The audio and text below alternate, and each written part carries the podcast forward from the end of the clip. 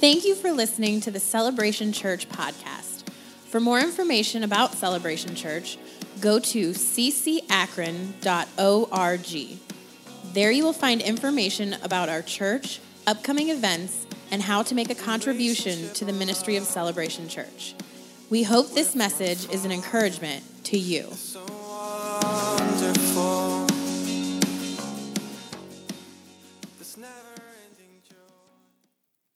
Want you to think about with me for a moment the people that were following Jesus. I want you to think about the crowd that was the community around Jesus. You got Mary Magdalene, who was a very successful businesswoman who was possessed by devils who had been set free. You, you had blind Bartimaeus. You had the demoniac of the Gadarenes. I mean, think about all of the broken misfits that were following Jesus. I mean, aren't we all, after all, a bunch of broken misfits that are following Jesus today? Is anybody a broken misfit this morning?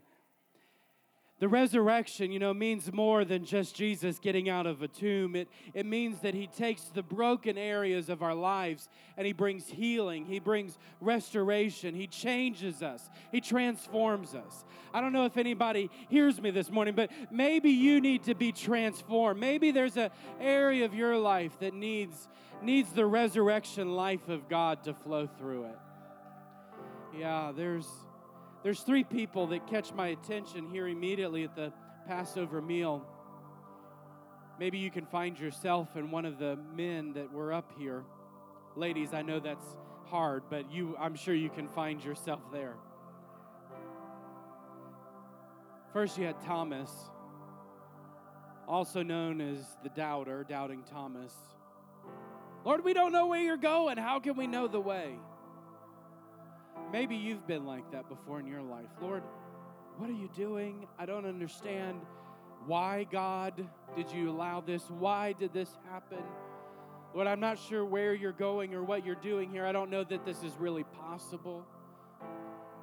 We've all been there. We've all said those kinds of statements before where the reality of the gospel staring us in the face and, and we question, God, I don't really think what you said is really possible. I know that you're able, but but I don't know that it's possible.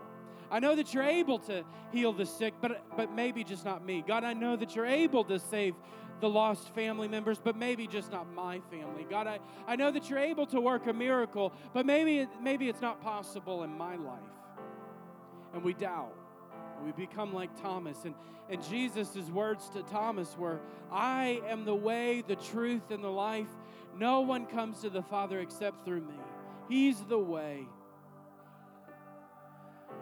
You know, Lazarus was there at the in the first scene, and I remember Jesus' words at Lazarus' tomb. Even though you die, if you believe in me, you shall live. You shall live. You shall live.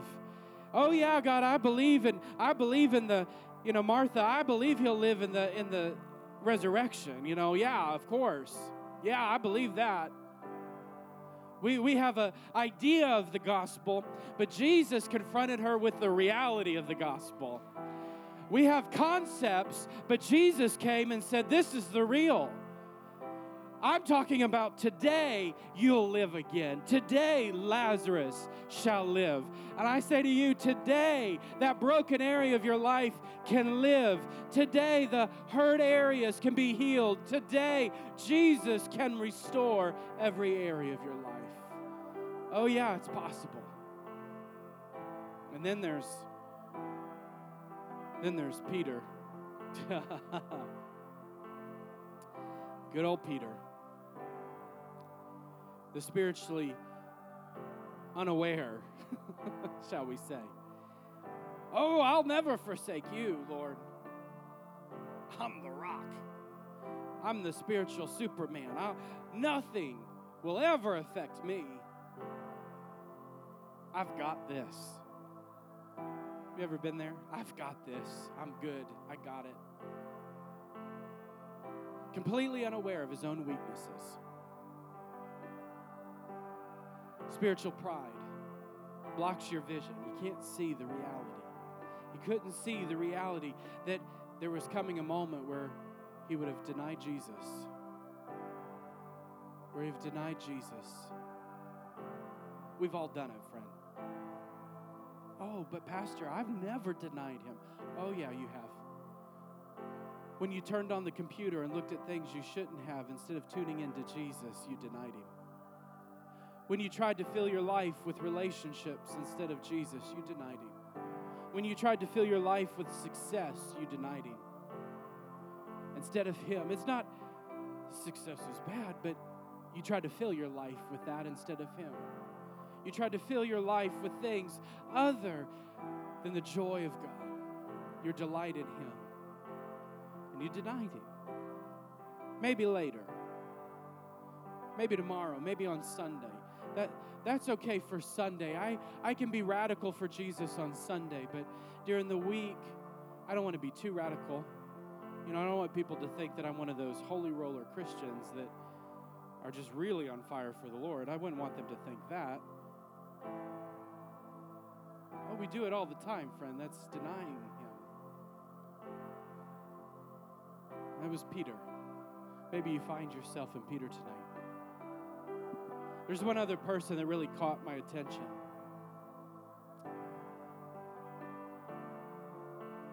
Oh, to become more like this person. And that was Mary. You know, here's a woman who's absolutely broken. She's tried to fill her life with her profession. If you can re- read between the lines there, it wasn't a good profession. That bottle of perfume that she brought and she poured out on Jesus' feet, I would dare say she had been saving it for a special client. Some say that it would be worth a year's salary. She had been saving up all that she had to buy that thirty, forty thousand dollars. $40,000. We're talking expensive perfume in today's economics. And she had been saving it for the right man. She had been saving it for the right man. The man that would make her feel special, the man that would heal her broken heart, the man that would help her. Little did she know, it wasn't a man in the sense that she was looking for. The night she met Jesus, everything changed. Her life changed. Her desires changed. Her world changed. And when she heard that Jesus was eating dinner with Lazarus and his disciples, she couldn't help but go and pull that bottle of expensive perfume. It was the most valuable thing she had in this life. It was the only thing that she had that she could, you know, her life meant nothing to her. You know, for some of us, it's all about me. Her life meant nothing to her. She was wasted on men. Her life meant nothing. But that most valuable thing she had, that bottle of perfume that she had saved for that special person, she brought it and she began to pour it out on the feet of Jesus. She began to pour out her worship on the feet of Jesus. She began to pour out the most valuable possession she had. I want to ask you tonight are you like Mary, willing to worship, willing to lay everything on the feet of Jesus? Are you willing to lay down your spiritual pride? On the feet of Jesus? Are you willing to lay down your doubts and your insecurities on the feet of Jesus? Are you willing? Are you willing? You see, all of us have those things. And the Holy Spirit is here today. He's here this morning. And He was, I tell you, Jesus was here before you ever got here. And He made sure that you would be here this morning. He's been walking the aisles this morning, He's been walking up and down these aisles. He's been looking, He's been searching for someone this morning whose heart was turned towards him. He's here this morning and he's looking at you. He's staring. He's right in your face this morning. He's looking right at you and saying, Will you lay down? Will you humble yourself and lay down your pride and lay down your doubts and lay down your insecurities and lay down your fears and just worship me? Just live with me. Just worship me. Delight yourself in me. That's all he's asked. Just delight, just enjoy, just enjoy me, just delight in me. It's not complicated, friend. You don't have to clean yourself up and get your life in order and be the best you for Jesus to love you. He loves you not because you're someone special and have some great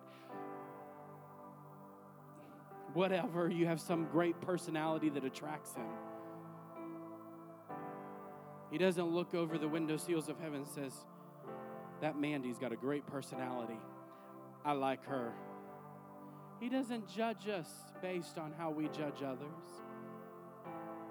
He looks over the window seal of heaven. He looks down into us and sees us and sees our brokenness, sees our shortcomings, sees our infirmities, sees our weaknesses. And He says, I love you, not because of what you can do for me, but because of what I can do in you and through you. I love you because I love my Father, and my Father loves me. And it's this perfect undying, unending, eternal love that none of us could ever begin to explain or understand. But somehow each one of us get lost in the middle of it. And we find ourselves in moments like this coming face to face with the reality that Jesus loves me and he wants to change me. He wants to heal me. He wants to restore me. He wants to use me. How is it between you and Jesus this morning? How is it between you and Jesus this morning? Are you at peace with God? Do you have peace in your heart with God? Maybe, maybe you've known him. Maybe once. Maybe you've even grown up at church. Maybe, maybe you've known him. Maybe you've, maybe, maybe this morning you're here because someone brought you. Maybe you've once been in love with Jesus, but something's distracted you. Something's gotten in the way. Life has happened. How is it with your soul today? How is it between you and Jesus? I'll repeat the words of Jesus I am the way, the truth, and the life. No one comes to the Father except through me.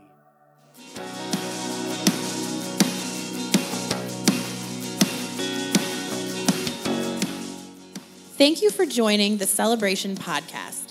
For more information, visit ccakron.org or call us at 330 762 7458. You can also download the Celebration app from iTunes or the Android store. with my father